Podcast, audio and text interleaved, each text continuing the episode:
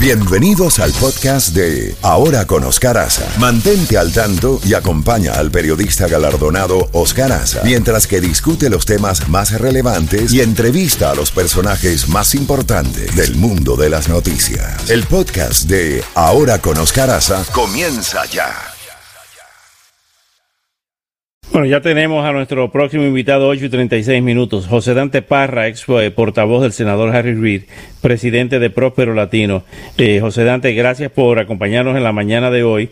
La evaluación que hace de eh, la visita del candidato demócrata y ex vicepresidente Joe Biden a Miami, ¿cambia la intención del voto o ya en este momento, a poco, eh, a escasas cuatro semanas de las elecciones, ya está decidido eh, cada quien eh, por quién votar. El, número de indecisos es muy pequeño. ¿Qué consecuencias cree, la pregunta concreta, tiene esta visita de Joe Biden aquí en el sur de la Florida? Yo creo que es muy importante, Oscar, porque tú bien sabes de que este es un estado que donde se gana por, por un margen de 1%. Hillary Clinton perdió por unos escasos 113 mil votos.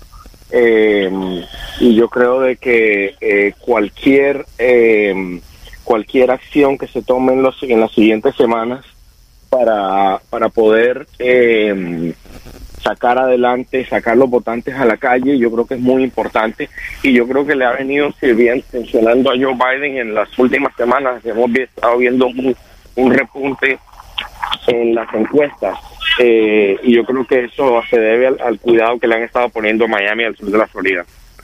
En el caso de el, voto venezolano, que eh, ha empezado a tener eh, significación, producto de la realidad que vive Venezuela, eh, hay quienes dicen que propiciar un TPS eh, es como hasta cierto punto matar las esperanzas de los, de los venezolanos de un regreso a Venezuela, eh, porque sería regularizar el estatus y olvidarse de producir un cambio de régimen en, Venezuela. ¿Qué opinión tiene sobre esta, esta idea que ha estado flotando desde hace varios meses? Me parece bastante cruel hay 200.000 mil venezolanos en este momento que no tienen estatus, eh, dando vueltas alrededor de los Estados Unidos buscando trabajo, eh, con miedo de deportación. Eh, son 200.000 mil venezolanos que necesitan cierta certidumbre en lo que están aquí en los Estados Unidos. Aún en el caso de una la caída del régimen, un proceso de un proceso de transición va a ser largo y no todo el mundo va a regresar inmediatamente a su país, a su país de origen. Eh, es algo cruel para todas esas personas que están, eh, por ejemplo, en cárceles de inmigración en este momento a raíz de las políticas draconianas migratorias de esta administración. Y yo creo de que, de que decir de que el TPS es nocivo para para la para la, la, política exterior de Venezuela no solo es contradictorio, sino, como lo dije, cruel en contra de todas estas personas que necesitan ese estatus simplemente para poder poner comida sobre la mesa. Ante el tema del coronavirus con el presidente Trump, ¿va a haber segundo debate?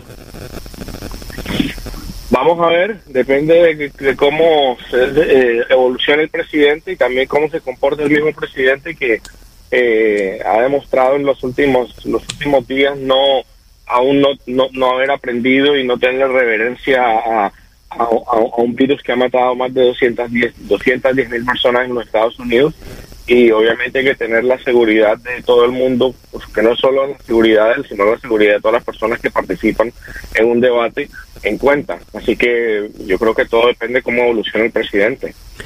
Hay temor en la comunidad, eh, principalmente cubanoamericana, de que Joe Biden repita la política de Barack Obama de tratar de normalizar las relaciones con la dictadura de Cuba sin nada a cambio, es decir, una serie de, concesiones, tender la mano, eh, ofrecer eh, una regularización de esas eh, relaciones a cambio de liberación de los presos políticos y de todo lo que el menú que conocemos. Sin embargo, la respuesta de Raúl Castro en su momento fue la revolución cubana no va a mover un milímetro de su posición.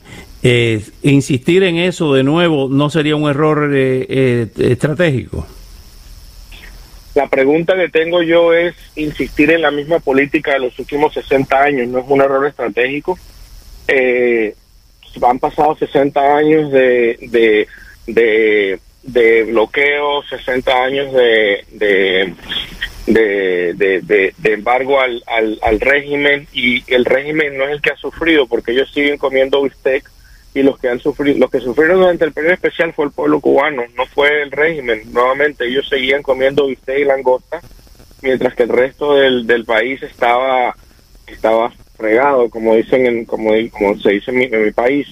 Eh, y yo creo de que hay que buscar una solución diferente a la que a la que se ha apostado en, 60 años o sea como como reza el dicho de, Albert Einstein eh, hacer una cosa es una vez pero eh, cometer un error una vez es una cosa pero cometerlo dos veces y esperar el mismo resultado es una locura. La primera vez que yo fui a Cuba hubo algunas eh, personas eh, opositoras al, régimen en plena apogeo de Fidel Castro, la primera vez en el año 88 con el cardenal O'Connor, que decía que en Cuba había un doble embargo, el embargo de Estados Unidos y el embargo de la dictadura cubana sobre el pueblo cubano. Eh, ¿Cómo se rompe ese embargo? Eh, eh, facilitando una apertura con el embargo de Estados Unidos, por y el otro embargo de la dictadura hacia su pueblo. ¿Cómo se resuelve eso? Yo creo que pidiendo, acelerando el proceso que habíamos visto con, con, negocios como los paladares y acelerando procesos de de, de, propiedad privada, supongamos en el caso del agro en, Cuba, que, que, está tan tan caído y que necesita que necesita importaciones a pesar de tener un país tan fértil y tan y tan y tan rico en recursos naturales y gran parte de eso proviene del hecho de que no ha habido empresa privada para promover para promover eso. Y incentivando yo creo el crecimiento de pequeños de pequeños finqueros de pequeños negocios a través de Cuba la gente comienza a tener su a, poder depender de sí misma no tener que depender del gobierno y de una vez comienza a generarse ese ese espíritu de, de, capitalismo que es lo que necesita la isla en este momento para poder salir de la crisis porque estado en una crisis eh, o sea básicamente desde, desde la caída de la Unión Soviética estaba en crisis antes y desde la caída de la Unión Soviética ha continuado lo mismo porque bien sabemos que la, la, la economía, command economy, como le dicen en inglés, economía de control central, no funciona. Entonces, yo creo que incentivar a través de, y, y, a, través de, de asociaciones con personas aquí en los Estados Unidos que saben manejar negocios, supongamos en el, en el tema del agro, yo creo que eh, redundaría en bastantes beneficios para el pueblo cubano y levantaría ese embargo del que hablas tú.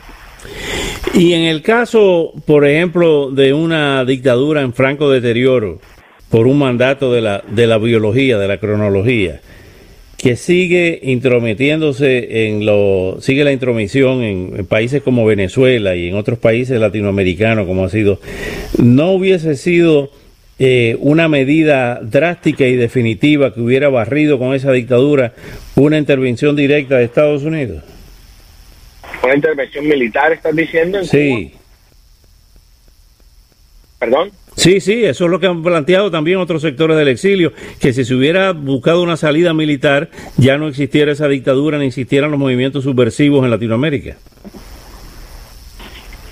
No sé si no existieran los movimientos subversivos en Latinoamérica, porque por, para decirte la FARC, la, de la que conozco eh, más o menos bien en relación a, a lo que al, al, resto de las de las personas porque o sea mi familia vivió el periodo de la FARC eh, la FARC no necesitó tanto de Cuba para, para sobrevivir.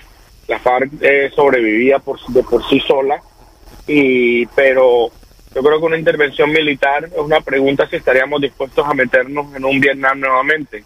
Entonces es una pregunta en la que hay que, tener en cuenta eh, que cómo cómo, cuál va a ser el resultado, si va a ser de verdad un resultado positivo o un resultado a largo plazo en el que simplemente demoremos más el, más el proceso de, de, transición en la isla y, y, al que terminemos comprometiendo vías norteamericanas sin saber exactamente cuál va a ser el cuál va a ser el fin de esa de, de esa decisión. Yo creo que es una decisión bastante seria. Yo no diría de que no diría de que la quiten desde la mesa, pero yo creo que es una cosa que hay que tomar con mucha, con mucha, con mucha cautela.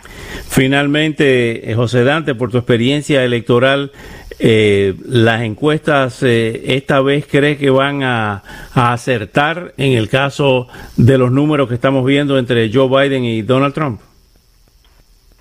Todas las encuestas que hemos estado viendo, en su gran mayoría están fuera, fuera del margen de error.